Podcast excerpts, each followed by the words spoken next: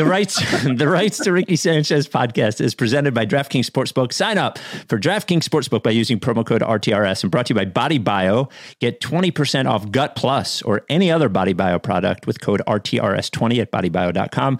Uh, Kornblau and Kornblau, the official law firm of the process, and of course, Stateside Urban Craft Vodka, the official sponsor of the Corner 3 newsletter with Zoe, statesidevodka.com. On the show today, Sixers beat the Suns. Uh, Doc Rivers got Keith Pompey to write an article to make sure he doesn't get blamed for anything when he gets fired. and still, since Mike is still out, we have resident Mike fill in and famous singer Amos Lee joining us, who is now home from the road, releasing a new album next week, and dying for you to yell, "Hey, play me and Kyrie" at him at his next live show. Um, what do I have for you? Oh, uh, before we get going, I do another podcast called the Carl Landry Record Club with our friend Mutlu. It is a music podcast, and we are doing a, our first ever live uh, pod on the 19th of November at World Cafe Live, upstairs at World Cafe Live. Moot is going to do a full set, so you'll get that. Then we will get on stage, do a pod. He will do some covers for all of the music we talk about. And then he will close off with a sitcom theme song mega mix.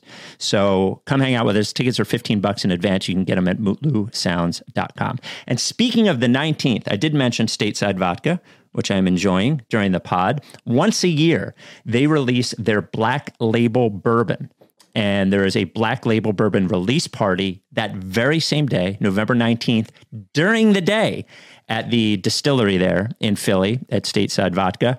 It is noon to five. You can try and get the black label bourbon, and I'm going to do my best to stop by there earlier in the day. Just have to figure out what the fuck to do with Rebel beforehand. Stateside Vodka, you got to be 21 or older. Without any further ado, this guy, Amos, and the chef.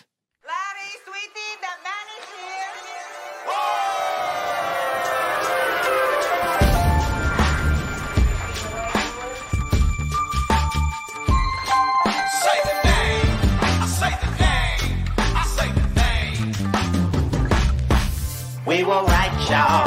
We were right. Even when it went wrong, we were right. We was right, y'all. We were right. So say the name. Say the name. We were right, y'all. We were right. Even when it went wrong, we were right. We were right, y'all. We were right. So say the name. Say the name. Say the name.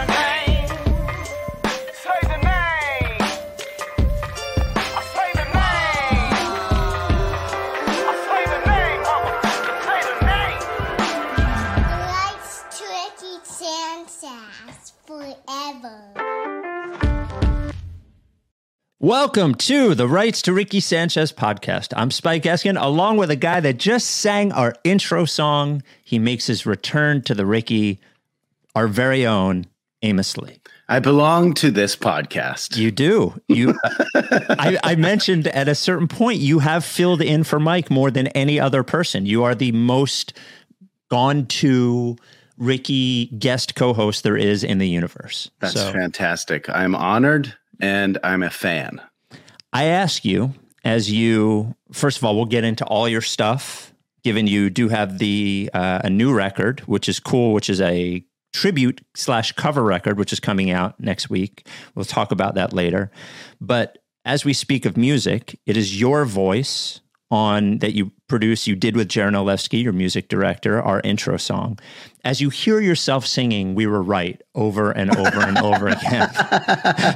oh no, every every day I'm walking when I listen to the pod, I'm like, fucking goddamn it. Because I remember you guys were kind of like you were litigating the the the righteousness of the lyric at one point. And I know mm-hmm. that Mike was trying to get the song to get changed. And uh, you are sort of fighting for it, which I appreciate. Um, but uh, of course we weren't right. For, uh, fucking of course we weren't. how many more times do we have to be told how wrong we actually were? You know, I actually think my point to Mike and my point moving forward is every day that it looks like that we were wrong, er, it makes the song better. Like the Mhm. song gets cemented even more um, because I know uh, we have a lot of opposing fans that listen. I know Raptors fans listen when the Sixers lose to the Raptors, and Celtics fans listen when the Sixers lose to the Celtics. I know I, Ridiculous. I could feel their shit eating grin when they hear the song, and I kind of like it. You know, Yeah, well, fuck them, and also, you know, I mean, it's part of our, our the DNA of this fan base is like, keep coming at us, bro. Like Yeah. we're gonna be here through it all. Um, but you know, we were. So what if we weren't right? We and actually, in when did Sam get fired? uh, sixteen. You know, so in like 2014, we were right. We we were all, yeah, we were right at some point. So, you know, I, I actually I feel like we have to start off with this because we were just told about it in the chat. Now, at one point, there was a uh, a Jeopardy uh, contestant who was a Ricky listener who mentioned the lottery party on the uh, on Jeopardy, but did not say the name of the podcast. And we banned him forever. He was forever banned. Uh, but we got a report in the chat that it may have happened again. Um, uh, CJ, would you mind uh, putting it up there? and uh, started off. But I want to hear uh, the story of your banning as a result of your Jeopardy fame. Yeah, as one of my anecdotes on my first run on Jeopardy, I referred to a Sixers uh, draft party event that's put on by a local podcast in Philadelphia. They have a rule of thumb: if you don't say the name of the podcast, you get a ban for life. I did not say the name, and I received a ban as a result. Luckily, we are not so draconian here on Jeopardy. You're welcome here anytime. And, uh, what the fuck? He didn't What say the it again. Is this this isn't like a deep video of you that you guys made? No, that, really, that really just happened on He has uh, since Jeff- he has since replied to uh, me quote tweeting the video, and he said, "Won't hear it, Can't hear it because I'm banned." Wow, Tyler, so good. Uh, that is Tyler Road. Well, congratulations, Tyler. You're still fucking banned. Um, so you, uh, how you were touring Amos, and we'll get into Sixers in a second. But you just got back from touring. You've been touring since what? Middle of the summer, four or five months, or longer than that. uh, we started at the end of March, Okay. so we went pretty hard this year. And it's a crazy like every every artist in the world who hadn't toured the two previous years is touring at once which i'm sure creates a lot of uh, chaotic stuff and then covid floating around and uh, doing what it does as well like what uh, was it a were you happy with the run like i saw Oh, the red yeah, rock dude. show the red rock show was Oh, amazing yeah, nice Yeah. to see you and uh, Mustard at the show. That was yes yeah colonel mustard my brother cool. Yeah, I mean, dude, it was fucking awesome. It was amazing. Like, tr- truly, a lot of the nights we were on on tour, and I think I've listened to the uh the Mount Joy podcast too. Mhm. I like. He sounds like a, a really nice, good dude. matt is Um, a good dude I'm happy. I'm happy for them. Um, because it can be a shit show out there. Um, but I'm just at a point in my career and also like in my life where I'm just super grateful for just about everything. Um, I mean, every day is a struggle, obviously, but I get on stage and I'm like, holy shit, there are people here. Like, I don't give a shit. Maybe there's 70% of the house, but it's still amazing. And the band, I mean, it was the best experience I've had really touring in a long time. It was great. I thought you. I thought it was the. You, I thought the band like stood out in a way, and and it, maybe it was also because I got to see the, um, what's it called the uh, the Red Rock show where you were probably a little more jammy than you would have been. I imagine. I I don't know, maybe, but I thought I thought the the the like the band showed off in a really cool way. Like I I thought it was a really fun performance, and it seemed like you guys were vibing. Yeah, I mean, I've done a lot of solo stuff in my career and I like it, but when I have first of all, I love all of those people. I really do. Like I legitimately love those people and I think they're they're just great to be around like every day. You know, it's a slog, dude. You you know what it's like to go to work every day. I mean, that's what we're doing too, but we're going on a bus and in different venues and lots of different experiences and honestly, I I commend those guys on such a deep level because they're so consistent. Like there's never any bullshit.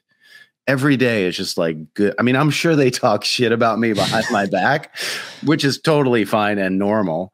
But when we're on the stage and when we're playing, they're the the, the most professional, inspiring people to be around, and it just elevates me every night. I, I honestly am like, you're playing my songs every night. Right. Do you not hate me yet?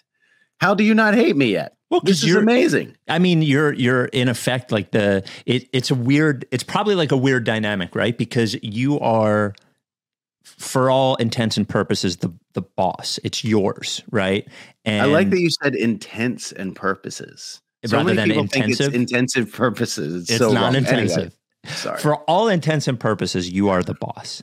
And but during the show, you have to be together, a unit, right? And that's like that's probably not an entirely easy dynamic to to have to on one level be their superior. I know it's a weird way to say it, but on one level be the person who's deciding whether they're there or not or whether it sounds right or not. But then when you're performing, really be together in that way. Like I imagine that's sort of a challenge both for them and for you. I, I sort of view it in the same lens as sports in in some ways. Um, like there are different forms of whatever you want to call leadership or or or whatever word you want to use. Like there's the Michael Jordan version, which is like I'm going to be a total prick to everybody, but I'm going to crush. Mhm. And there are musicians who do that. And you know, like I've heard about people who do that. Whatever. I like your shirt, by the way. Um, My Glenn River shirt. yeah, it's yeah, good. we'll get. I need that. one of those. We'll get Um, uh, Prez Prez Carter. Prez Carter selling them. Yeah. Yeah. Um, but then there's the other version, which is, and I'm not comparing myself to Steph Curry, but there is another version of that, which is like the dude who just goes and plays. And it's more of like a unit, and you step up when you need to, and you chill when you need to, and all that shit. And I really, um, I really appreciate like the, um, just the connection that those guys offer to me every night every night. They're always present and they're always playing like really with their hearts. And that's all that i can ask for. And that's all i really want. But that is also why when you see a show at red rocks like i want those guys to shine. I want them all to get their glow because they deserve it. They're all seriously everybody in my art in my band is an incredible artist in their own right. Every single one. We will get back to the music portion. Um, but there was a th- there's a, a part of your history that I think relates directly to what's going on with the Sixers right now, in that you were a head basketball coach. Oh, dude, I don't. I would not call myself that at all. I was. It's true, so though, isn't it? unqualified and terrible. No, I wouldn't even give myself that title. I met a guy at a live Ricky show that says he was coached by you.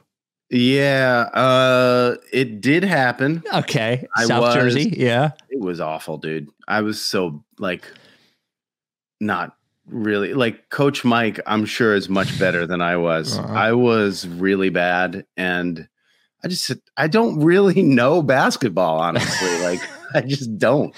Like I know I know what I see. I'm like, oh, that guy can make shots. He's good. That guy can't. He sucks. Or like he looks fat and slow. He doesn't. That's good. But I don't really know the strategy of it, dude. I mean, I played basketball a lot, but it never really made sense to me. It really didn't. I, I've, I've, it didn't, which is why obviously I wanted to coach. Uh, I want to get into. We will in a second. There's a, an article written about Doc Rivers that I think is one of like the all timers, and I just want to read you some of the lines from it that we can we can enjoy. I think because articles like this come along once a generation or so, um, and I would love to love to dive into it. Before we do, Body Bio is a supporter of the pod a partner of ours, Body Bio. What is Body Bio? Bio Bi- Body Bio is a supplement company. They're there in South Jersey, family owned, family operated, but they have a new product that I believe is is and they believe is which is more important than me is really the only gut uh, um, supplement that you need. Um, it is a probiotic or a postbiotic and a prebiotic. It is not a probiotic. It's called Gut Plus. Gut Plus. Okay, so probiotics people are taking, and they take them mostly because they have symptoms that they're trying to get rid of. A lot of times it's like this bloat. And probiotics are not bad. Your body makes them naturally. The problem is, is that the probiotic that you are taking probably doesn't match up with what you need. There's over 500 strains of probiotics. If you don't have the right one, it doesn't work. So BodyBio went around that with Gut Plus. They have a prebiotic and a postbiotic in one. It's called Gut Plus. What the prebiotic does is it goes into your gut, gets rid of all the bad bacteria, bacteria, and lets your body make the good bacteria, the probiotic bacteria. And then the postbiotic comes in and it gets rid of all of the symptoms you may have. That bloat, that I was talking about, it'll get rid of it. Gut Plus, I'm telling you, it is the only gut supplement you need. Mike has mentioned he's taking it, has made a major difference for him. Use code RTRS20 at bodybio.com and get 20% off Gut Plus or anything else. Again, that is RTRS20 at bodybio.com. Try Gut Plus. So, this Doc Rivers article, Amos, if I may read some of it to you, was written by one Keith Pompey of the Philadelphia Inquirer. The first line Doc Rivers has perhaps the NBA's toughest coaching job. Already comedy. It's good. the toughest coaching job. So Keith is like, God bless him. God bless him. Works hard. Is known for like, sometimes when you read what he's writing, you can sort of tell that maybe it came from somebody else directly. I wonder where this one came from. He continues. He's leading a 76er squad that has high expectations despite the fact that Joel Embiid and James Harden, their all-star tandem, don't fit. Nor does the team have a true point guard or towering backup center on the roster. In addition, some of the team's ballyhooed offseason acquisitions don't live up to the hype. Ballyhooed? Ballyhooed, much ballyhooed. Fantastic. Yeah. Love that. Good. Good job, Keith. Joel Embiid and James Harden don't fit together. Who the fuck uses the word ballyhooed? He says, yet Rivers is destined to become the fall guy if the Sixers can't overcome their shortcomings. Listen to sports talk radio, view social media, or even bump into a neighbor, and folks are saying it's time for Rivers to go. But the Sixers' struggles aren't solely Rivers' fault. This is a tough team to coach because of the styles of Embiid and Harden don't mix. Now, look, I could see for sure someone saying, "Hey, look, Harden does like a a, a style that is really like on his own. It's this isolation thing, Embiid does this post up thing. They both play slow.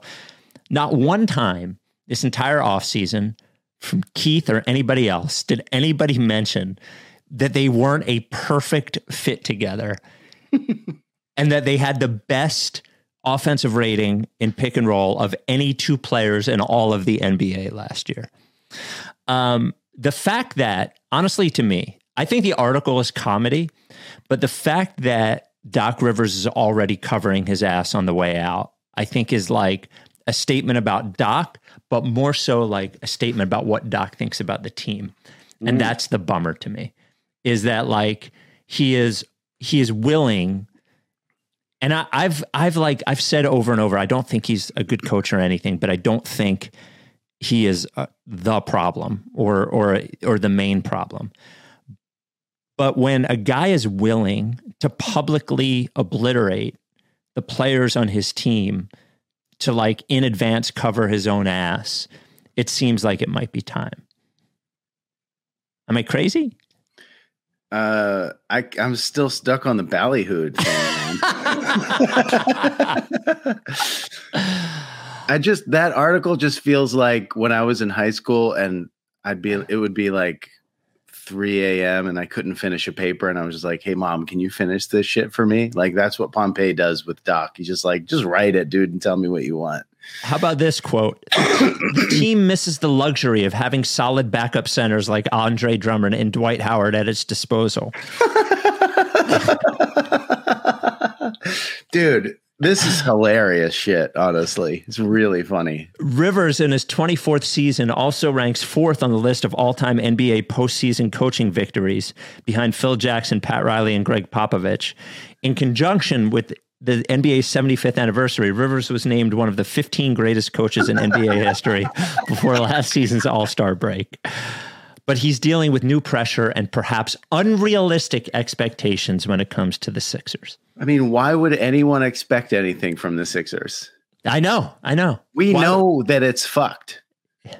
We know that it's fucked. I came on this fucking podcast when they made the Al Horford whatever the fuck signing. Wow, you've been around a while. And we were like, yeah, dude, that's that's cool. Uh, Q in the chat suggests that Keith go through six steps to rejoin the media, like Kyrie has to go through.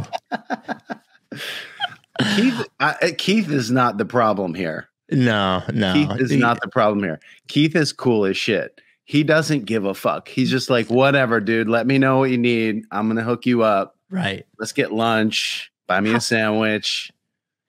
Do you? So you've been around this entire ride, generally this entire ride.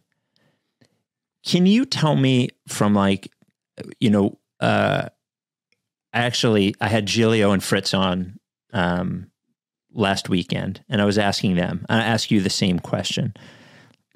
As somebody who is not deep in it, like we're deep in it all the time, right? Who doesn't talk about it for three hours a week, at least not publicly Or privately. or privately. And I just wanted to be assure assure us of that.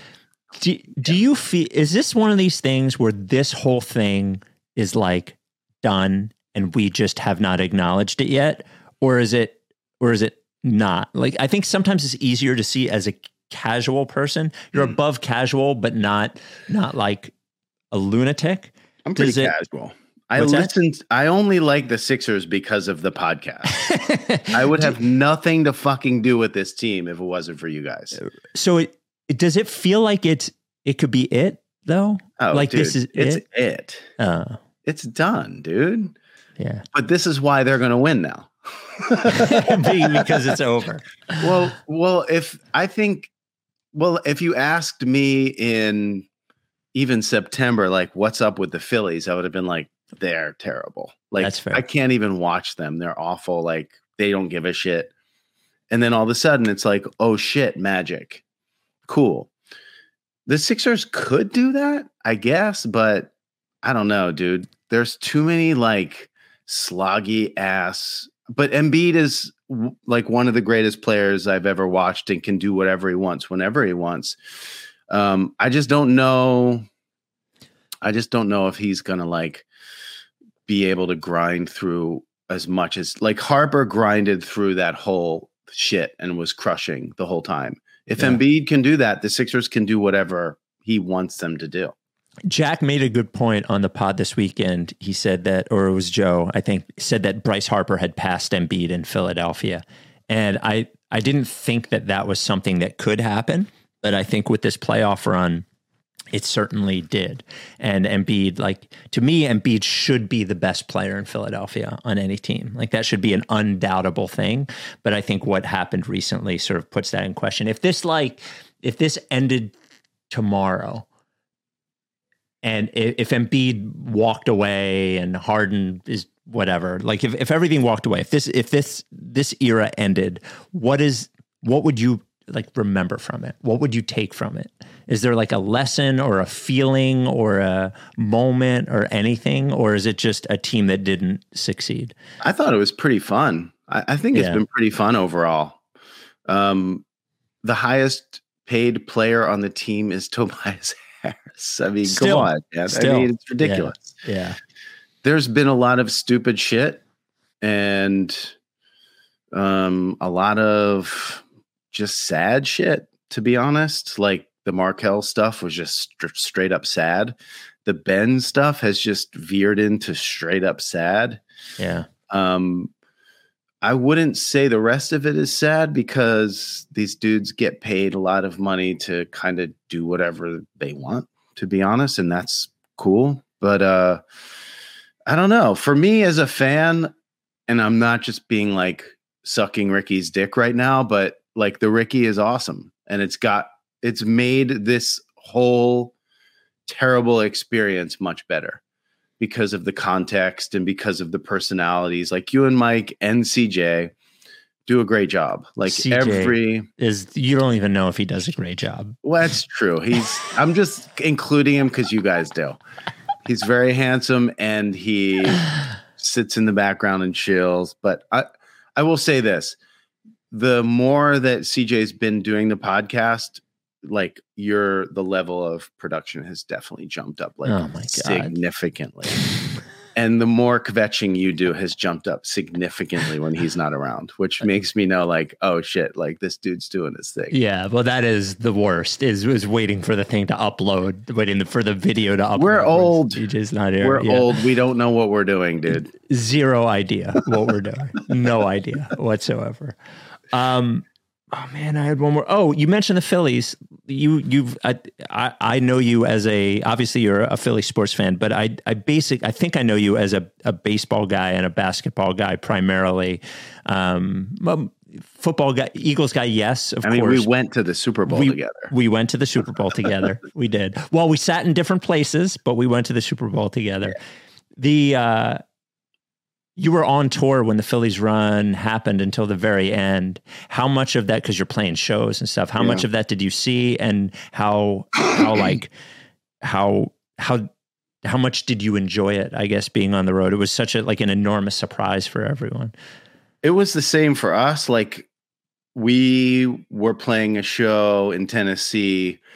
Uh, was it? I don't remember which night it was, but they were playing the Padres. One of the nights they were playing the Padres, and we had that. There's a a thing on some tour buses where you can flex, where you can put your. There's a TV on the outside of the bus that you can like flip Ah. out. So we were watching the the game like right after the show. We watched and we were freaking out, dude. It Yeah. was, you know, a huge, like, beautiful, like, holy shit. This, we, it was house money, you know, like, house money is the best money Yeah. because you're just having fun. And I kind of knew they weren't going to beat Houston, but I went to game five with Zach in my band and had an absolute blast. Like they lost, and who gives a shit? Like it was so much fun. Uh, it'd been a long time since I had been to anything in a sporting event that was that intense. Um, you know, Well, baseball, I you know, moving to New, the New York area has has sort of reignited my baseball love just because they baseball is especially because of how the football teams have been here the last 5 years. Not this year obviously but previously. But New York is a baseball town. Um uh, whereas Philly loves the Phillies, but it's a football town. But has reignited my love for it. So I've watched a lot of baseball, and I watched a lot of playoff baseball. And man, you forget, especially because the Phillies hadn't been in it for a while. But those games, like the intensity of those games, is I don't think is matched anywhere else in sports. Honestly, on a, like a consistent level, like it's the entire game. Every pitch is like full of anxiety. You know. Yeah, I haven't been to a meaningful playoff basketball game in a very long time. Mhm. Honestly, maybe never. That speaks to to me. That speaks to how dysfunctional the Sixers have been for so long. Sorry, but um, the Phillies were like the first experience I had as a sports fan was in 1983. I went to the Orioles Phillies World Series game. I was 6 Mhm. My aunt and uncle got me tickets. It was fucking insane um, at the vet. I'm still partial to the vet. I'm old school like that, but you know, um, this game was cool, man. You can always tell how crazy a game is by the bathroom. Like when you go to take a piss Yeah. and shit is just bedlam in the bathrooms. like it was insane in there, dude. Like people were just screaming and falling and like it was sort of like those brothel scenes in Game of Thrones where people are just like half naked. It's like, we're fucked up, man. Well, it's it's something about Philly. I work with a guy who does all our a lot of our social media and video for WFAN. Tom Izzo. Tom's great. His real name is Tom Izzo, by the way, and Thank you for clarifying that. he he has looked at Philadelphia fans on the internet and just decided that he is like in love and he's he, and and I think runs like that sort of prove The amazing thing about Philadelphia is that everyone expects to lose until they win, and then it's just like, Oh, yeah. fuck you, assholes. Definitely. yeah, you pieces of shit. we knew the whole time, dickheads. Yeah. Yeah, we've won everything forever. yeah, yeah, the, but the best line from the bathroom was uh not that there were like yeah. bad lines, but the best line was we we were all standing at the urinals and this guy was like counting behind the guy taking a piss. and then he was like shaking it out and he was like, Yo, man, any more than two and you're playing with it. Let's go. So good. uh, I love the accent. I love that it's Good. there. Um, It was a it was a great game. It was really fun. The the fans were amazing. Like I've never seen anything. I've seen a lot of good Philly crowds, but the Philly crowds at CBP were the best crowds I think I've ever seen in Amazing. Philadelphia. so good. Yeah, absolutely. Um, uh, DraftKings. Um, I'm actually looking up the Eagles Super Bowl odds for DraftKings. Let's see. DraftKings Sportsbook. Let's see. Hold on. Futures. Bills are still favored at plus 290. The Eagles at plus 500. The undefeated Eagles. Unreal. Mm. Absolutely unreal. Um, DraftKings is an official sports betting partner of the NBA.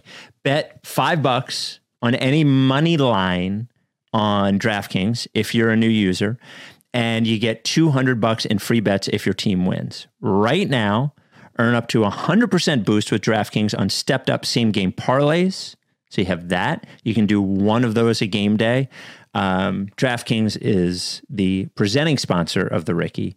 And uh, oh, there's no Vegas Mike. We can't do Vegas Mike this time. We only have Vegas Amos.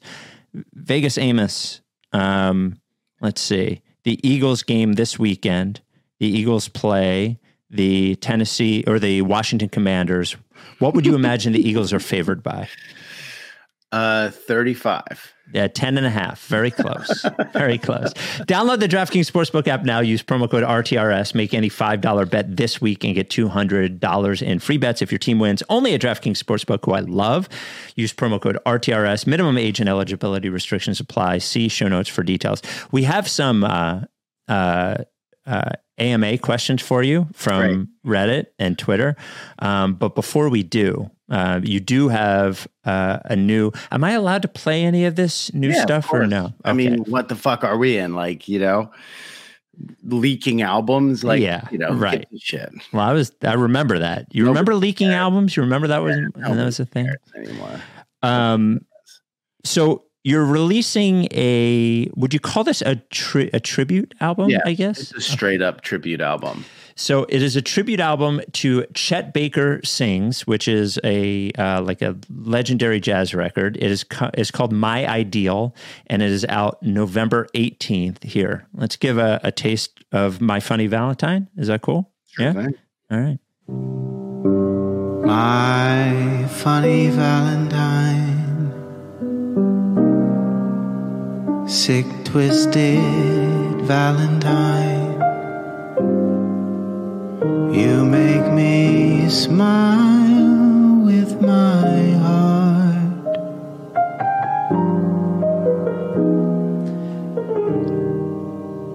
Your looks are laughable. So you, it's funny when you said you were doing this. I knew Chet Baker's name, but that was it. Can you explain to why explain who Chet Baker is and why you decided to do a record, which is basically his entire record? Came out in '56. Am I correct? 1956. Chet Baker sings. Six or 57. I can't remember which one. Might So- have been 57. So who is Chet Baker, and why would you decide to do an entire Chet Baker record? Well, first off, I did that entire, all the vocals exactly where I am right now on Oh, at this home? mic sitting right here. Yeah. Wow. Yeah, I did it all right here. Um, and I sort of I don't know how many music people I know that you have a lot of probably have a lot of music people who listen to this podcast. I we mean, do. with all of the music musical contributions that you guys have.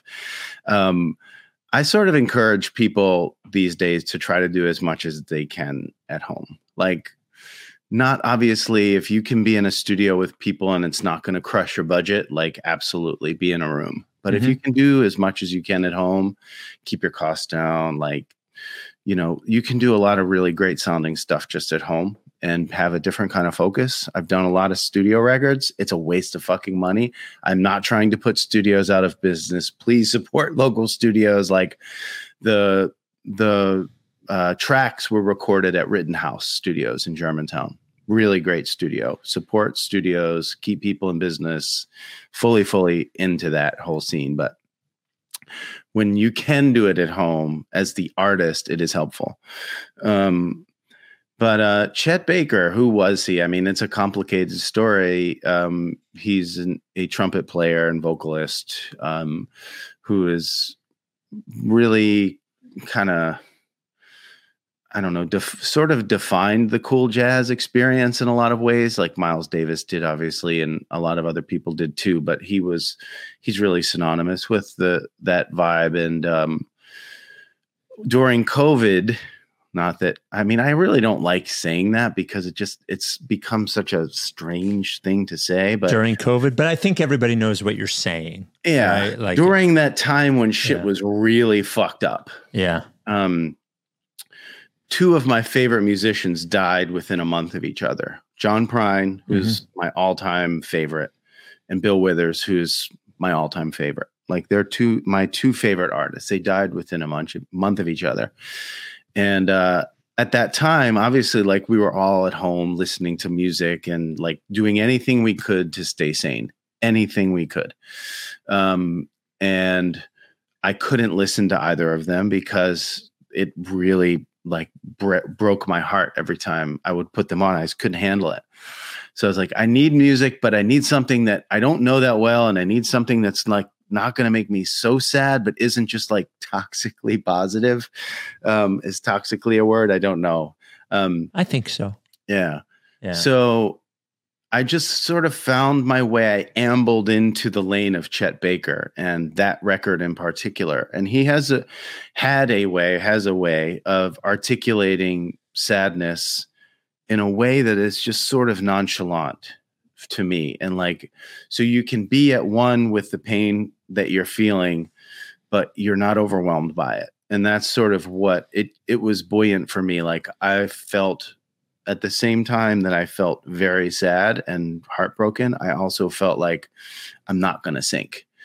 And that that was sort of where I landed with this record and I listened to it over and over and over and over and over and over and over every every single day for many months.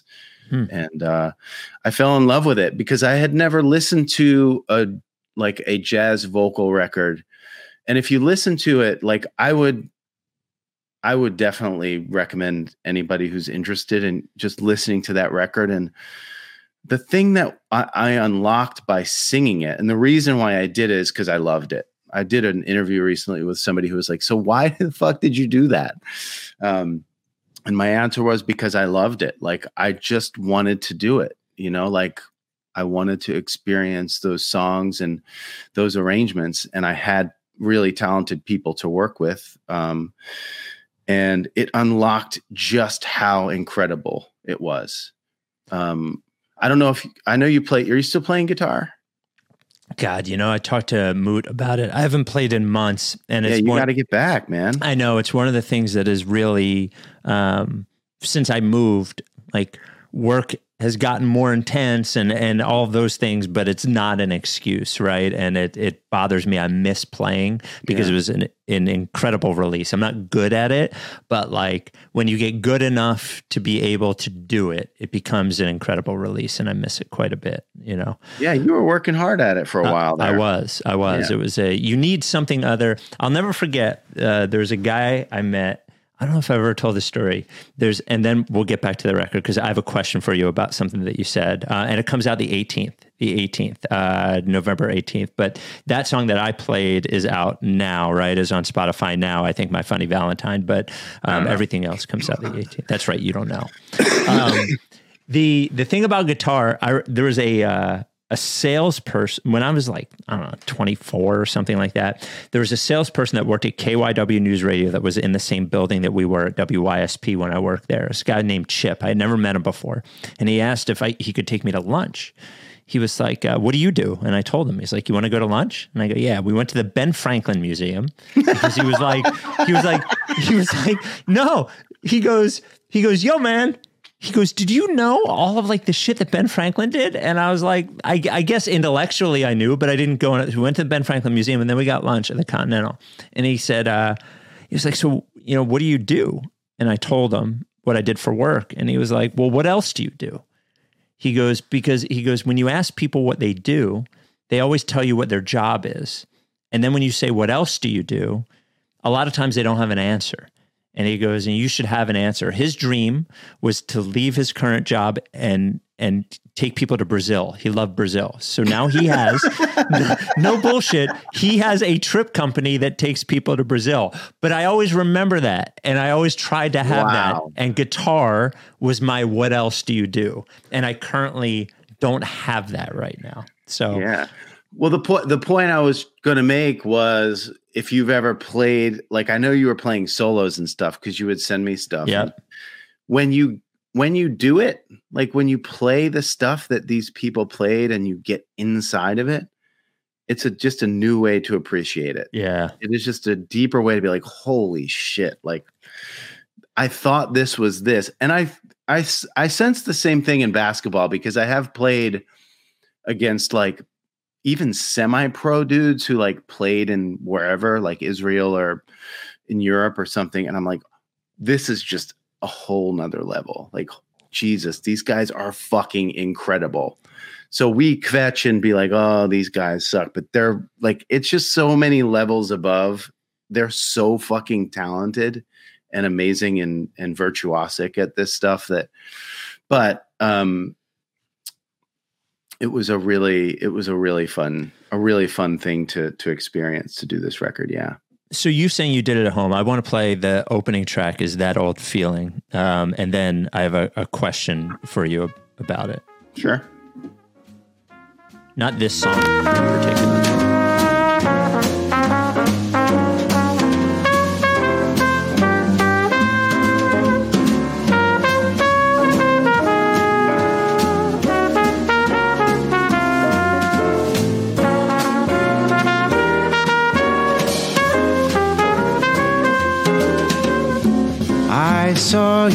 Last night and got that old feeling.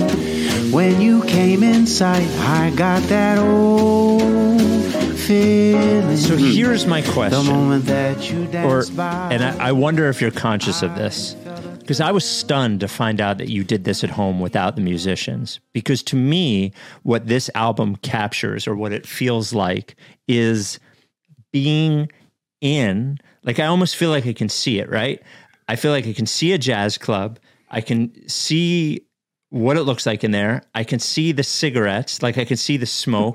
I can see the and it it truly feels like the album feels like you are there. And it just uh like my my my thought was when I was listening to it is that this sounds like it was recorded live. Now I think maybe that's a, a product of the music, right? Because it, They did record it live. oh, okay. And they you- were they right, so okay. they freaked out so they all rec- they recorded we did 16 tunes they did all 16 tunes and they did multiple versions of 16 tunes Oh in, wow. in eight hours Oh my God. like freaky like those guys are insane Right. um, so it's David Streim, who's in my band, this guy Anwar Marshall, who's an amazing drummer, and this guy named Madison Rast, who plays bass. They got together, did the tracks. Um, I honestly, my feeling on it when they were recording it was, I don't want to get in the way. Yeah. I don't think that I know these songs well enough. And I'm I don't I've never studied jazz. I've taken two guitar lessons in my life. I have no musical training. I need to figure out like what my approach is, how I'm going to find these songs. And I just meditated on it over and over and over again. Some of these songs and I'm like kind of letting you into the kitchen right now, but I sang 40 to 50 times. Oh wow. Like really. And it's, I guess that the key to a lot of stuff is you make it seem easy, but it's not. And Well, that's the l- key to any performance, right? yeah, I mean, a- any sort of like any sort of art. I feel like the idea, performance art, the idea is to not make it look like you're trying, but you actually are. That's that's the like that's the key, right? Yeah.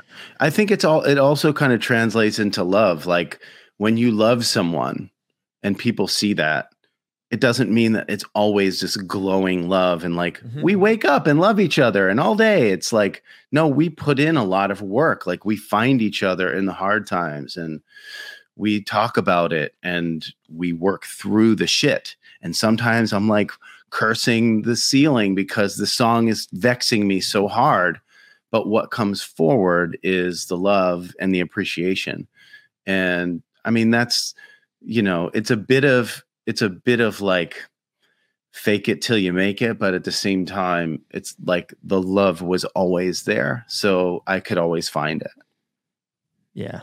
That's a that's a great way to talk about it, man. Um so the you're putting out it's vinyl? You you're releasing on vinyl too, I think. there right? shall be vinyl Yeah, there, shall will be vinyl daniel day lewis Uh, worked at a record shop uh, go to Amos's website and it'll be on uh, streaming platforms on the 18th. It's really cool record, man. I, I like I was not I, as I said as I've I've told Mutlu on the Carl before. Like I'm not a I'm not a jazz guy, um, but when I'm forced is the wrong word. When I am uh, when I'm drawn into listening to it and want to appreciate it for one reason or another, I find cool things that I um, that I really like. And what I really loved about this was the the the the place it it puts you in. And the cool thing about the vocals in this with the music is there's something about jazz where like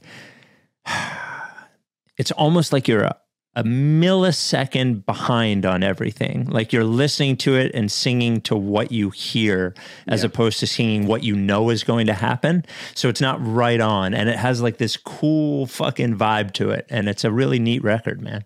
well when you listen to chet i mean his whole thing was just about like is he even there like Right. it's really and and i know that i'm sure that the people who are like bas- hardcore basketball fans are like what the fuck are you guys doing Yeah. But whatever. It's, whatever. It's all right. We, we've Um, been doing this for 10 years. yeah. There's, we, there's been a, a lot of non basketball in here, so they'll and, live. and also jaden springer has great potential um but uh but you know chet's whole thing was i mean obviously number one he was very high um which Uh, made all of that stuff seem like a cloud. Right. and so it's really the challenge of singing like him or and i wasn't trying to sing like him. I was trying to sing with him and like th- through the spirit of his singing and these songs but just pay respect to it but not reinvent it. It's a weird kind of thing where like you know you're recreating a painting and you're not trying to do it exactly like them but you can't really help it but um, right. but his his style of singing it's like when you so if you listen to this record and you listen to the, the chet the original chet sings record there's lots of very small nuanced beautiful things that he does and the band does that like i could never do but i found those like and it changed me as a singer like i definitely approach singing differently now that i've done that project because I found sort of like new ways to like express parts of my voice that I didn't know how to express before. Like, I saw you last night and got that old feeling. He just has this way of like, because he's a trumpet player. right. So he's used to going.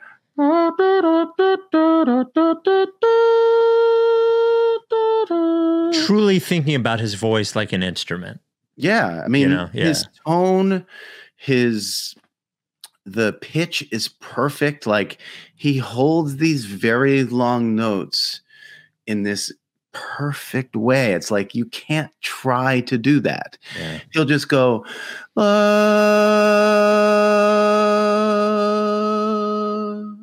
and you're like, what the fuck are you doing, dude? But I know his whole story isn't all sunny. It's there's a lot of dark stuff. There's a lot of hard stuff. I mean, he was a very complicated and and you know did some crazy shit. Um, and you know, there's lots of books. Deep in a Dream. There's there's uh, some great documentaries on him if you want to dig deeper into Chet. But the way that he approached singing and um, these songs in particular just blew my mind in a lot of ways. So I want to just pay some tribute to it, and and I wanted to sing those songs because I love them. Well, it's a cool record, man. It comes Thanks. out comes out the 18th. Um, get the vinyl or at least listen to it. Yeah, get the vinyl. I'll gift I'll gift you guys a copy to uh to give away to a listener. Would when I- love to give away a copy Yeah. on vinyl. Uh, can you answer some AMA questions? Would love to. I'm going to go to the Reddit and Twitter, and on Reddit, Yeah, I'll just pick sure. the ones that are upvoted the most. By the Um, way, did you pay eight bucks yet or what? uh, well, I was already for Twitter. Mm-hmm. was already paying was already had t- Twitter Blue for my account and for the Ricky account because it it allows you to do two things. It allows you to edit tweets and it allows you to post longer videos. Um, and you Oh, get wow. different analytics. So we we already had it. So um, so we're still good. Edit function. Yeah. Um, did you pay the eight dollars yet? Well, you're barely. You're I don't even really, look at the, I don't even look at it. I don't know. I'm sure Perry will. Shout out to Perry Greenfield in the house. Fuck the Miami Heat. Fuck the heat. There we go. Um, yeah, you're not. You're not like. You're not online in that way. Not really. I don't Yeah. give a shit. Yeah, it's Terrible for my career. but, but good, but good for but good for you as a a person. I think. guess. Dude. No, it Who is. Cares, is. man. I just don't give a fuck. I'm just like whatever. You know what it is? Uh, I think it was. I don't remember if he said this in an article or not. At some point, he said it. Ethan Strauss, who is a writer, a Substack writer, a basketball writer, used to I know who he is. House to of Strauss. Yeah, House of Strauss used to cover the Warriors, and he says something about online that I thought was uh, bad feedback online. Why it's not healthy that I thought was like apt. He was like, because what people say is, well, it's only one or two out of the hundred people who respond to you who are shitty. Um, but most of them are good. You should think about the good people. And he's like, well, and I, I'm I'm I'm saying what he said. Um, I'm not saying it exactly, but it, the the thought is the same. He said something to the effect of, well, if you're making a cake and somebody put a teaspoon of shit in Yeah. the cake, True. it would ruin the cake, right? Fair. And that's Fair. sort of like what it does. So I think it's I think Yeah. it's healthy for you. Yeah. It, it also just like it doesn't it doesn't feed me in a way I want to be fed. Like I as a person who likes to write and and ruminate and meditate, um, I get it would just it would just take too much of my mental energy to do it. And I think it would transform a lot of things that I don't want to touch. Yeah. So, but not shitting on anybody who does it. If you have the capacity to do it, like great. I think there's a lot of room for like this podcast and and people out there to to crush um to crush and make a lot of good in the world through it. So, Yeah, I feel like we've made good in the world, but I feel like it's affected me in a negative way as a person. oh, I mean, how could it not? But that's that's yeah, that's the problem. That's you the know problem. and it's and the whole the whole thing with the the this new era of twitter is like paying for verification okay like i would love i would probably be more apt to be online if there was less of a bot contingent but i don't think that these sites can exist without the bots i think they drive up engagement i think they they kind of stoke all of the fires that need to be stoked most people are just going to be like, "Oh, I'm verified now. I'm still not going to do anything."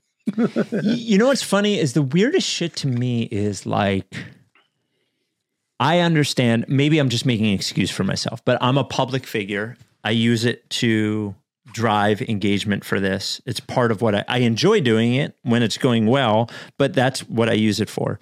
I'll see like regular person. Like, and I, I don't again, I don't say this dismissively. I, I say not a public, a person who has a normal job, not a public facing job.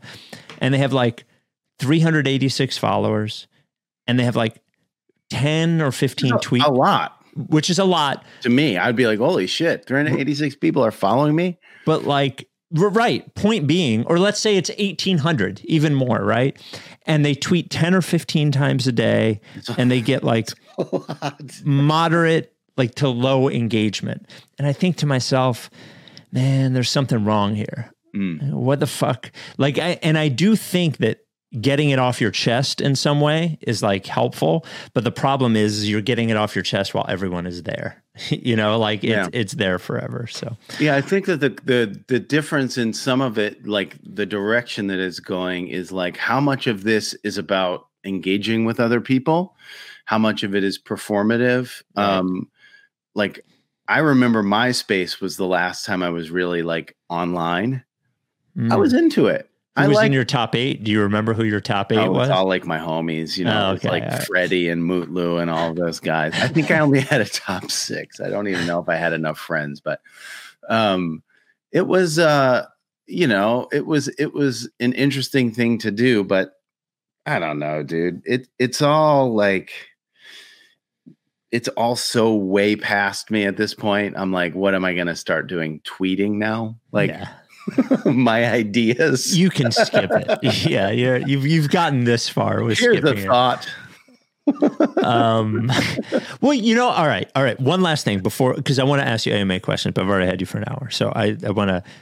These tend to go long. Right. My my question is, I guess, before we get to AMA, you as a musician with a platform, you are a conscientious person with a lot of like thoughts. Like we, you know, like I've I've talked to you a lot. You think you think a lot. You um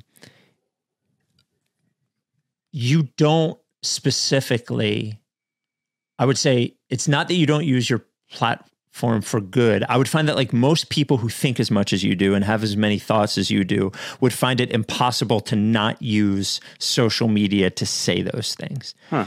You know what I mean? Like, I've never you- even thought about it, honestly. Because that's what because normal people are like i need to get this out. Like i feel this way. It's important to me.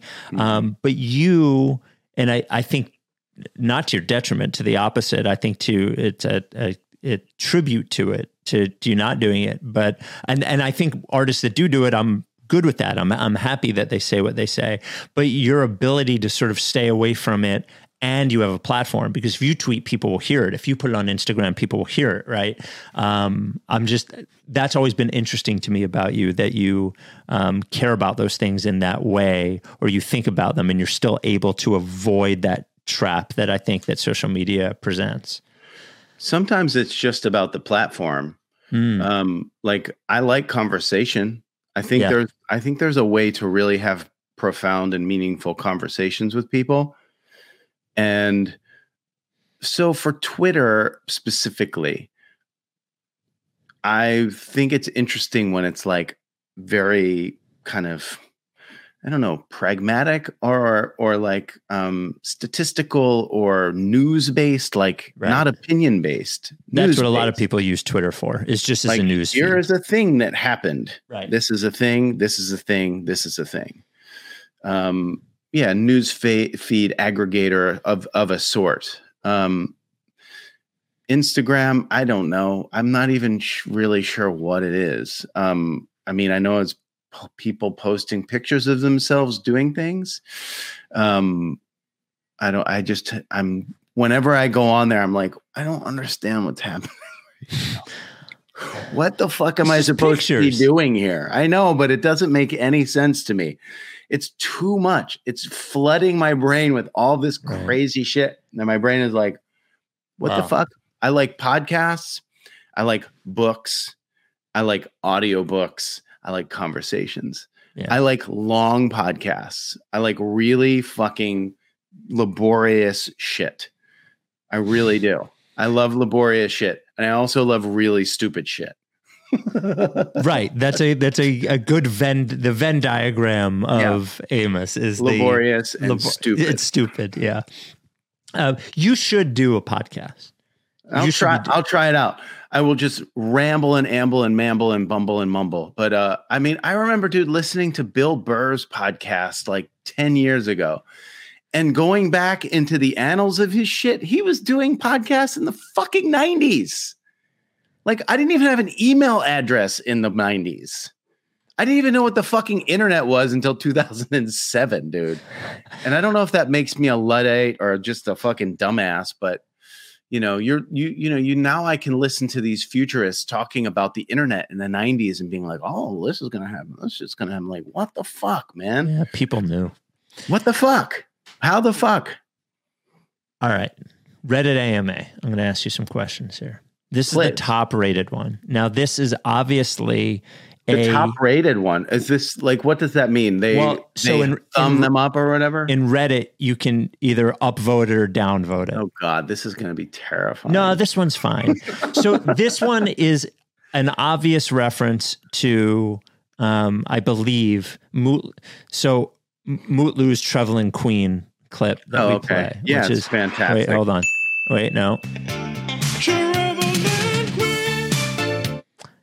Uh, ask you, will you write a song to inspire Daryl to fire Doc Rivers? No, I will not. Okay. Also, like I have to say, I have to say, I love that you guys have Daryl on the podcast. It's really mind blowing to have Mhm. a GM who's like just hanging out or whatever he is. Is he Yeah. the GM? He's the president of Elton basketball Brand, the operations. GM? I don't the GM. understand this situation. Yeah. Okay, great. Um, whatever he is, it's fantastic. Like he comes on, he's super nice, super smart. Um, I, you know, like it's a pretty fucking awesome thing that you guys have him on here. The vocal fry is a little weird to me, but like he is really a, a super sweet and nice man. He's yeah, he's got a little millennial vocal fry to him. It's like, bro, dude, I don't know, man. Like, we just signed Dwight Howard, man. Like, dude, like, chill. he does have some of that.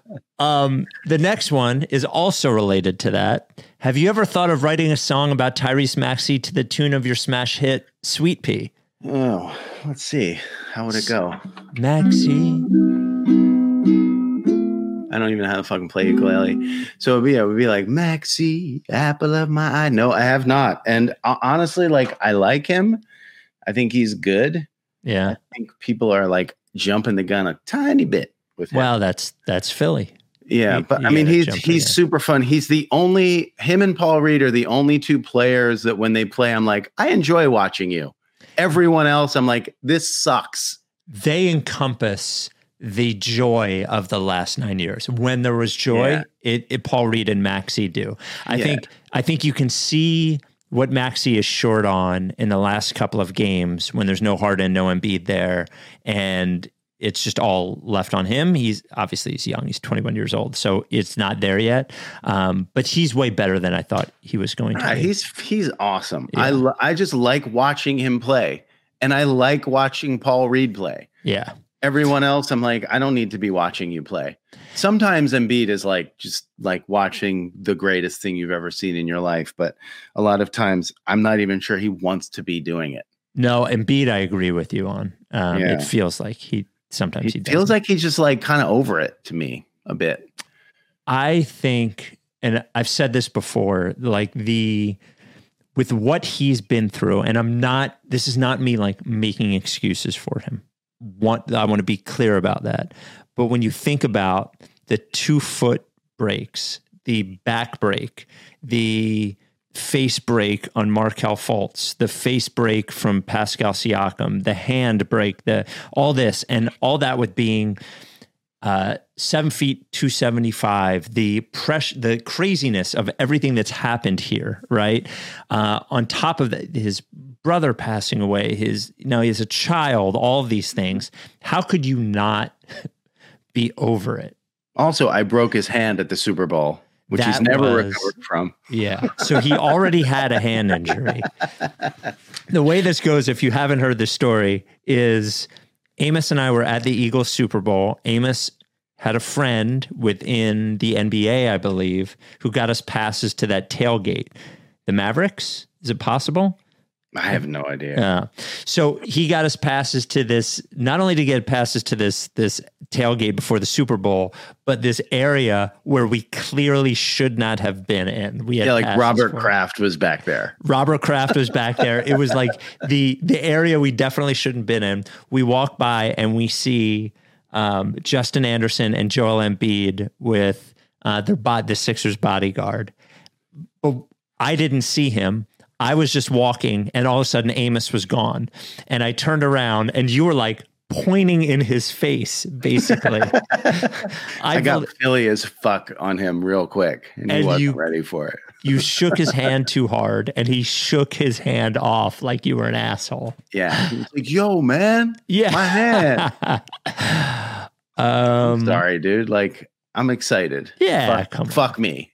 You know, Um, would you consider a collaboration with Prez Carter? I don't think Prez needs me. Yeah, Prez is doing point. just fine. Yeah. Like, I, I think he, I, if I remember correctly, did he rhyme Popovich with politics or something? I believe something like I mean, that. that's incredible. yeah, I remember listening to that, being like, "This dude is very good," and I can't believe the Ricky like gets so many songs sent to them. that one was just on the internet. We just found him. He's yeah. he's really good. He's yeah, really he he was awesome. Um, here we go. Let's go to a Twitter one. Um, nah, I think that question has already been asked. Um, what's your favorite bird? Um. Wow, my favorite bird. Yeah, Honestly, dude, I'm like kind of into pigeons. I'm a pigeon guy.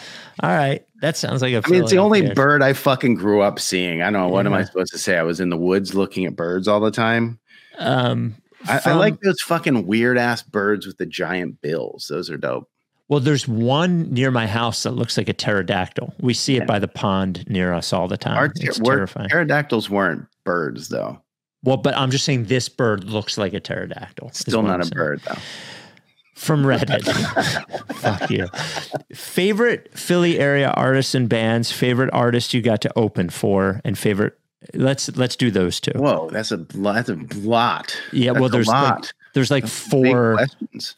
Um, there's like four different questions. I'll just do the top two. Well, first of all, Philly is fucking bumping with music the last decade. It's really crazy. Yeah. It's always been really good, but the last decade it's gone from like we're maybe like the best music town in the country.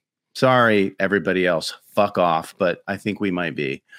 Um, I don't know. Like I love all of my friends. You know, I love Moot and all of the the folks I came up with. I mean, I support all of the folks, man. Mount Joy and but are they a is Mount Joy a Philly band?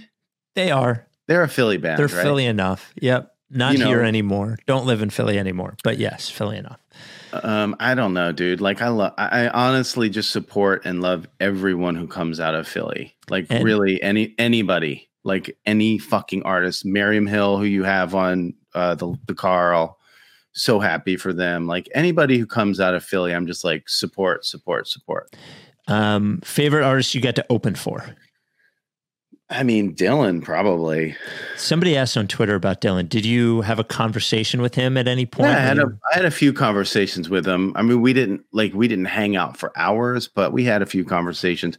Very nice to me, very kind, like super generous. Was on two long tours with him. Um, just you know, he's maybe the greatest artist in American musical history, or one of them. Let's just put it this way: he's one of them. Um, some of the others, I mean, I've opened up for a lot of people. You know, um, I mean, Nora was Norah Jones was incredible to me. They that was the biggest break that I ever had in my career. Yeah. Um, I don't know, man. I've had a lot of them. I have. I was supposed to open up for Sade one time, which was what I should have done. It's the greatest regret I have in my. I don't have any regrets in my career. I really don't like. Uh, maybe some of I don't have like maybe my catalog isn't the most congruent but I don't have any regrets. Like all the artistic choices I've made were just artistic choices, and some of them really worked and some of them didn't. But as far as like things I did and people I opened for, like I wish I would have done the Sade tour because she's an all time favorite of mine. Yeah, and obviously. John Prine. So yeah. The Well, greatest I'd- thrill of my life was opening up for John Prine. I didn't know who John Prine was until he passed away, and you mentioned him to me. And he he passed away in the we we say it again, quote unquote, during COVID, but it was in the throes of it. It was in the Yeah, I mean, like he the died of COVID. the the, the darkest days. And uh, man, his um, what was the song that came out right at, after he passed away, or or right before, right at the end? Um, Was it Boundless Love? I mean, I know it was the. um hang on, I'll tell you in a second Because I remember the singles that came out off of that record, or if Oh my god, it was such a good tune. Uh, well, first of all, Clay Pigeons is a really fucking cool tune. It's a Blaze Foley song. Yes, and you had told me that when I had uh, when I told you about it. And by the way, Philadelphia's own Ben Dickey, who uh, was one of my homies playing open mics with, starred in the film Blaze about Blaze Foley. If anybody wants to watch an incredible biopic about an incredible songwriter, go watch Blaze. It's on Netflix. Oh, man, what is this song called? It was something about man. Wait, hold on. Now, now it's going to drive me crazy until I see it. Hold on. No. Yeah, maybe it's on the Tree of Forgiveness. Yes, it is called. Oh, you're talking about this is not good podcasting right now. Yeah, why does everybody care? Who cares? Just you said boundless love, but it's not. It was not boundless love love. Boundless love so much. No, I know the song you're talking about. Uh, but yeah, but you're gonna have to come up with titles. I don't know those. Mm, okay. All right. Next. Uh, next song. Which Sixer would make the best elementary school teacher, and why? the most ridiculous question I've ever been asked. By the way, have you seen Abbott Elementary? Everybody tells me to watch it. I've never seen it. Everyone tells me to watch it as well, and I've never seen it as well. Okay. Um, I hardly watch any shows. The Yeah. only shows I watch are my wife and I will agree on a show to watch, uh, and I'll watch it. And she tries to pick out something that I would like, but I have never seen Abbott Elementary. yeah. Um, I mean, I have. I'd probably just have to say Maxey because he just seems very nice. Somebody mentioned Tobias. Tobias would be a good elementary school teacher. I I don't think. know, man. He's Oh. like it's. Too, he's first of all, he's gigantic. I remember everything. I remember everything. Incredible. Can I play a, a bit of that? Do you mind? Me? Yeah. No, you could play John Prine songs for the Okay. next two hours, and I would just sit. All here. right. Here we go.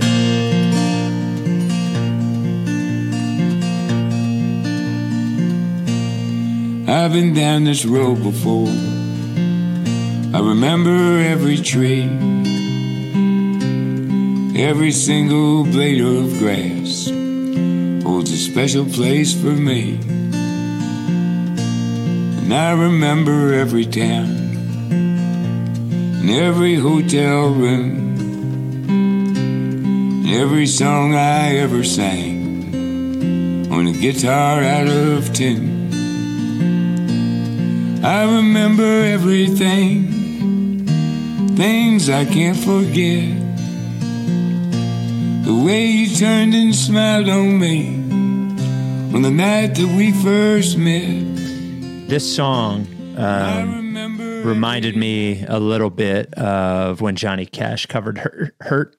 Oh, yeah. Uh, you know, at that point in his life, and uh, you just feel you feel every every word that he's singing in that song. That you feel it. It's a great tune. You know? He's he's the greatest. And uh I had a I'm gonna grab this poster, I'll show you because it's uh I keep it right next to me. Um so I did this show where I opened up for John in New Orleans, which is where I just got back from. Oh, really what a cool poster. what a cool poster. Amazing poster. Um, shout out to my friend Hollis who got that for me. But um, I opened up for him that night. And the coolest thing about John was at the end of the show, like every artist has like an after show meal or something on their rider. His after show meal was sausage pizza and a giant bowl of Neapolitan ice cream. And uh, I was opening up the show, and like I was probably getting kind of crunk um, during his set because I opened the show, and um, like some nights I'd open up a few shows for him. Some nights he would bring me up and do this song called Paradise, and sometimes he wouldn't. But uh I was backstage and I was like, I'm fucking hungry. I just had like a bunch of beers. I'm eating a piece of that goddamn pizza. and I ate a piece of it and he called me up. And uh he we were, we were just sitting there like like before the song, I was like, he let me play his guitar and I'm like just tuning up or whatever. And he uh he comes up to me and he's like, You smell like my pizza.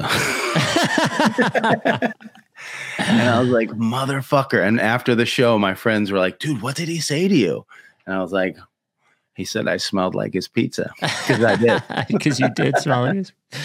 he was the greatest. Like that's exactly kind of who he was. Like always entirely observant, very wry, but always kind. Like it was the the deep kind of part of him that was kind. That was an amazing inspiration. His early, I was listening to like maybe it was a live record. I, I don't remember what it was, but like an early record. He was definitely like funny too. He is hella, he's very funny, but he Yeah. uses it like very sparingly. yeah, and he also uses like he's got a very like conversational thing about him but he also had this like he can turn on a dime and get very like like there's a line in his song like called naked like the eyes of a clown and he just turns on a dime and gets very abstract and then goes right back into this like i'm just your buddy singing songs but i also know what the fuck i'm doing right. and uh, just he's the greatest, the greatest, a real, a, a true, a real loss, a real loss, but an incredible gift to the to the planet that we have his songs.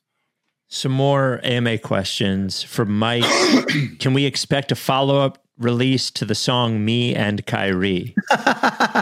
uh, no, at this point, I think that's pretty done. Um, I mean, we all knew that he was going to go off the rails in a worse way, but you know, fuck, man. It's a Man, talk it's about- a real bummer. Yeah, you can. You could imagine that song aging in a weird way, but somehow Kyrie like turned it up to Yeah. eleven. Yeah. Tony's like, dude, what the fuck, man? I'm just trying to cuddle. Still one of the greatest moments in the history of the pod. Tony T singing William Beer Kyrie. Would you rather fight a basketball sized B ball Paul or a B ball Paul? Wait, would you rather fight a Tyrese Maxey sized B ball Paul or a B ball Paul sized Ty- Tyrese Maxey?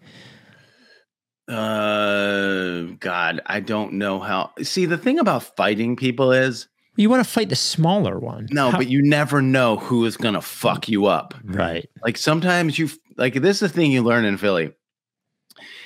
If you fuck with the wrong person, you are in trouble. Yeah. and it's quick.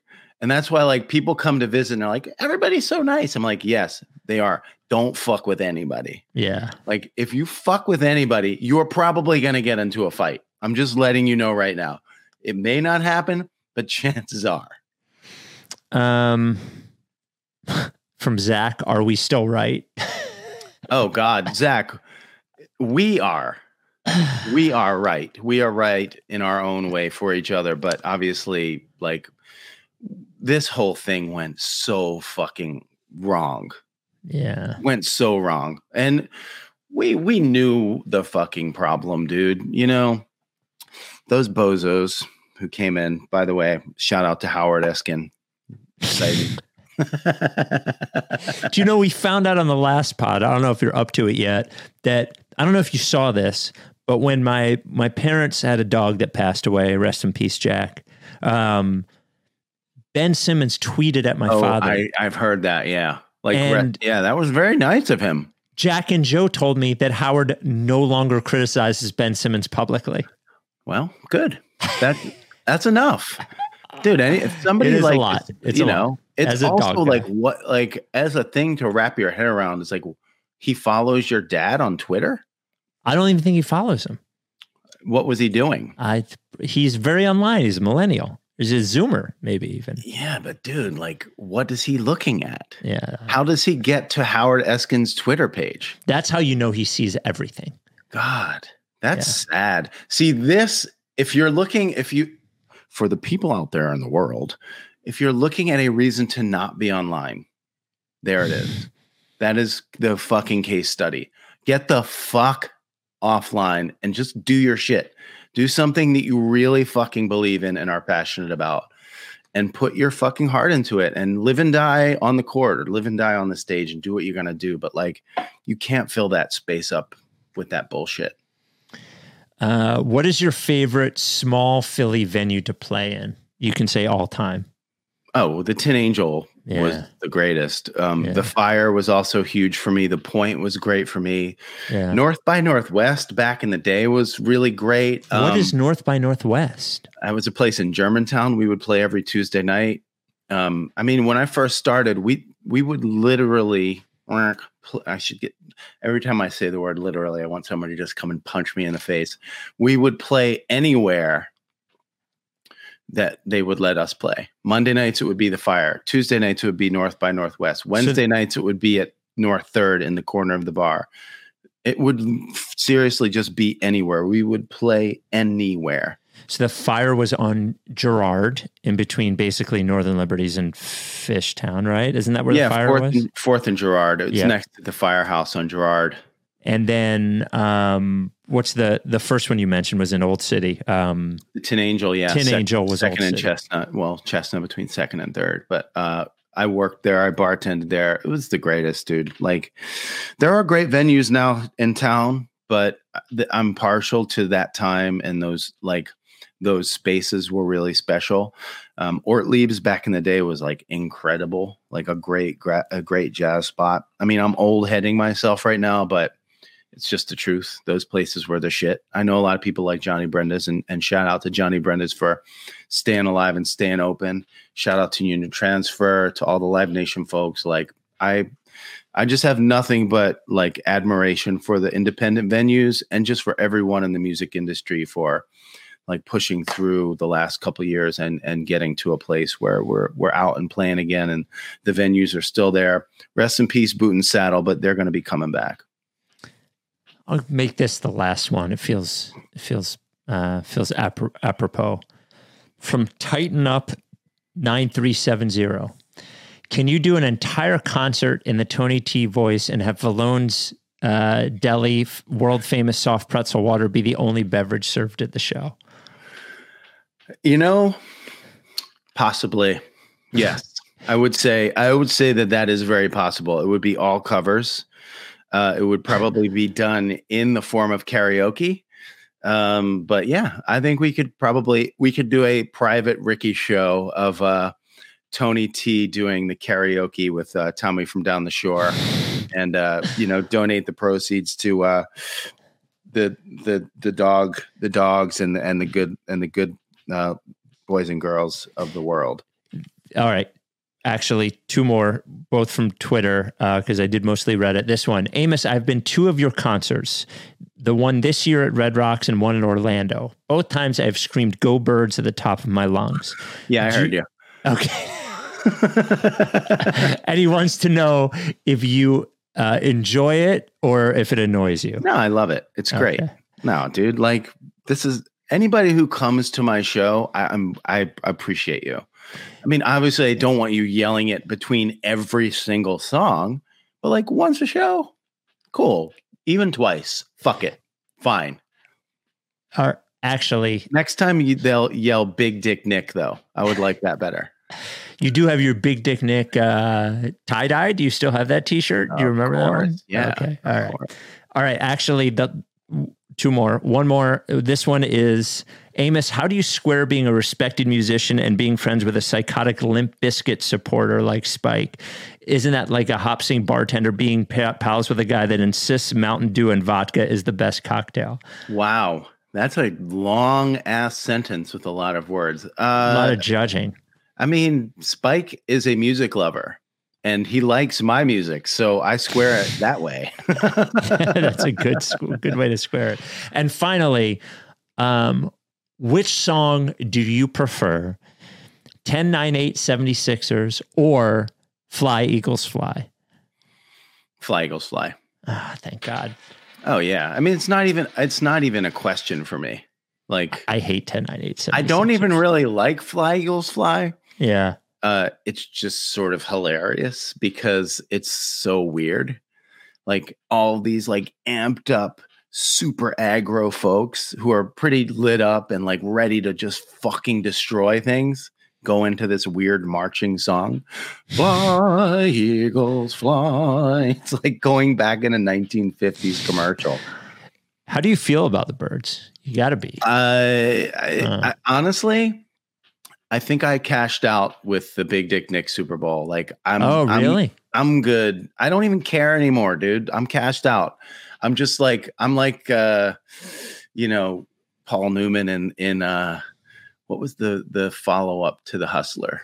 Um fuck. He's like the old guy who's playing with Tom Cruise. I forget. I forget. The color of Uh, money. The color, Color of of money. money. That's right. I'm like Paul Newman and the color of money. I'm like, I don't give a fuck, dude. Like, whatever. I don't give a shit anymore. I went to watch the Super Bowl and Nick Foles beat Tom Brady. Yeah. I don't fucking need anything else. I'm a simple man. If the if the Eagles win, great.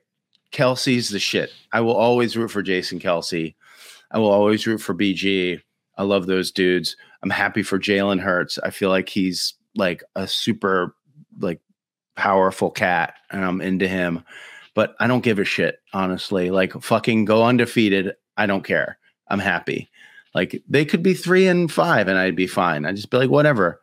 The Yeah. birds, the birds to me are like a thing I just enjoy generally, even when they're bad. The Sixers I don't like unless they're tanking. I only I only want to see the Sixers tank. I'm I'm done. I don't even care if they win the championship. I'll be happier if they tank again. well, it was Tony T that suggested they just need to do the process one or two or One or three two more or times. three, just a couple more times. You know, it, it would be worth it.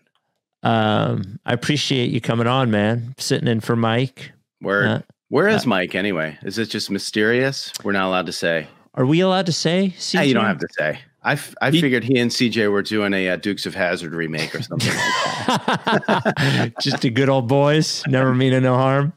Normally, I would say uh, probably mysterious, but he did tweet where he was at. Oh, so he's in Memphis filming a Oh, cool. uh, doing a, a, a, are we allowed to say he's in Memphis Okay, cool. For, for work. For work? For work. Probably, yeah. for Okay. I mean, I know what he works on, so um, cool. Memphis is a great town. Uh, if if Mike, I doubt you're listening to this, but if you are, definitely go to the Stax Museum. Definitely go to the Sun Museum. Like to the, go to Graceland for fucking sure. And uh, if you want a cup of coffee, come back. Coffee is a great spot. You are a coffee guy. I am you a coffee guy. guy. Uh, and and you are uh, you're formally we are taking a trip to San Antonio and Austin to see Brett Brown. I You're- know, that's you're fucking awesome. You- I love you should that. Come along. I was thinking about that earlier. I was like, I wonder if they're gonna like just get like you should just do a bunch of like mushrooms on the bus. We're not gonna do that. um, my ideal comes out next week, next Friday, the 18th. Um, AmosLee.com. And uh, I appreciate you, man. Oh, oh, oh, fucking thank God. All right. I got to do it. I love that you put it, the mic up to his mouth. Yo, what's up, asshole? Tony T. Is this coming off right? Yeah, that it's better. Yeah. Who's the fucking hot guy? CJ, you mean? Yeah. CJ, you can pop up, man. I can see you. What's up, man? Yo, come closer. I got to get my water. I'm a little nervous. Yo, Tony, what have you been up to, man? Partying, man. Yeah. Partying. Going Yeah. down Wildwood off season. That's my shit. Wildwood even in the fall? Off season, dude. Oh, off season. You don't listen to fucking nobody. Well, wait a minute. Season. Off season. What is what is off season for you? I don't understand. October Okay. till March. Maury's Mariners just hang out down there. Local Okay. bars, cook, clean, you know, So Jerk off season off. for baseball. jerk off. you ever watch YouTube? Yeah, I have. I You ever jerk off looking at YouTube? No, no. Not one I- time. CJ off the screen knows he has a full time job. jumps off the screen immediately. Uh, Tony T, I don't know if you heard the last time you were on the pod, you were talking about meeting Kyrie Irving and you sang a song with him. I guess you guys were going to write a children's book. It hasn't, uh, it's gone sort of sideways for him recently. Yeah, I have a statement about that. Hold on. Okay. I regret to inform you that my relationship with Kyrie is terminated. Oh, His views on lots of things in the world are bad, and I don't like him no more. that's it. And the movie ain't gonna get made. oh man. Well, I'm I'm psyched to see you. What did you uh, you must have been thrilled about the Phillies run. You're a big uh big baseball fan if I remember correctly. I don't really watch baseball no more because Okay. Chase Utley was the only reason I watched it. Oh yeah, I remember He one of like those. he's like 75 years old now, too. He's what happened gr- to him? He's all gray. He got rich and was like, fucking, I'm going all the way Monopoly Man. Yeah. I remember listening to a Hoagie Hour podcast that you did with Tommy from down the shore, you guys talking about Chase Utley. Never made never made uh never made public listening. That Tommy one. Tommy likes him too, yeah. Yeah, yeah. You guys are big fans, I think oh, you would yeah. say. Oh, yeah. Where'd CJ go?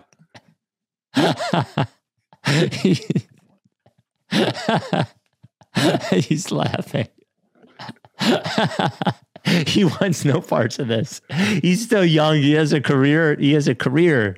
Uh, Tony, he has a career to worry about right now. All right. Well, look, man, I appreciate you having me on. Oh wait, no, you got to go up higher. nah, it's it's not something going on down there right now. It's not healthy looking. Oh, really? You have a rash or something? I don't know what it is. Okay. You ever seen like a burn victim? I have. I've have seen a burn victim. You should get that checked out. Eh, it'll cure itself. Yeah, yeah, yeah. Put it in vinegar every day. You put you put your your your private parts in vinegar. Yeah, just for like an hour. So to be clear, just to reset where we are here, your your private parts look like a burn victim, and you Freddy Krueger. and instead of going to the doctor or getting medication, you put it in vinegar for an hour every day. Yeah, read it on the internet. Dr. Oz told me that, man. Oh man. Oh boy. So so nothing for you until March then. Just a Mar- Mariner's Pier, bro. Yeah. Sitting on an empty roller coaster love. Yeah. Have you been in any relationships recently? If you, Yeah. you know, here and there, yeah. mostly online. Online relationships. Yeah, Are you you on any know. of those apps? Are you on like Bumble Tumblr. or Tumblr. a dating app? Tumblr? Yeah, right. That's what it is, right? Tumblr. I didn't I didn't know Tumblr was still around and I don't think it's a dating app. I think it's a blog site. Oh, hold on. Now. Let me check my phone. Yeah. Bumble? Yeah, no, it's it's uh hold on. Yeah, Tumblr. It's fans only. Oh, I don't know all of them. I'm on all of them, dude. I Yeah. don't get in relationships, bro. I just like do shit, you know? How do you make money? How do you like pay the bills? Personal question, bro. Oh.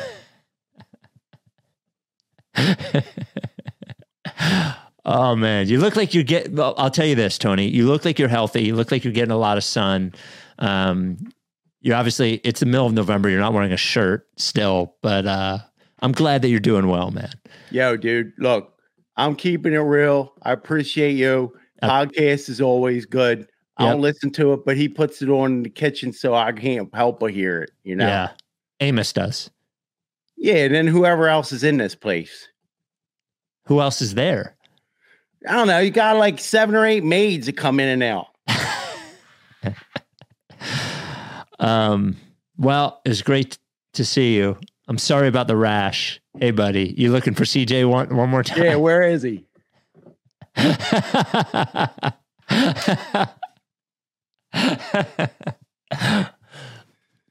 Pause my screen for a second.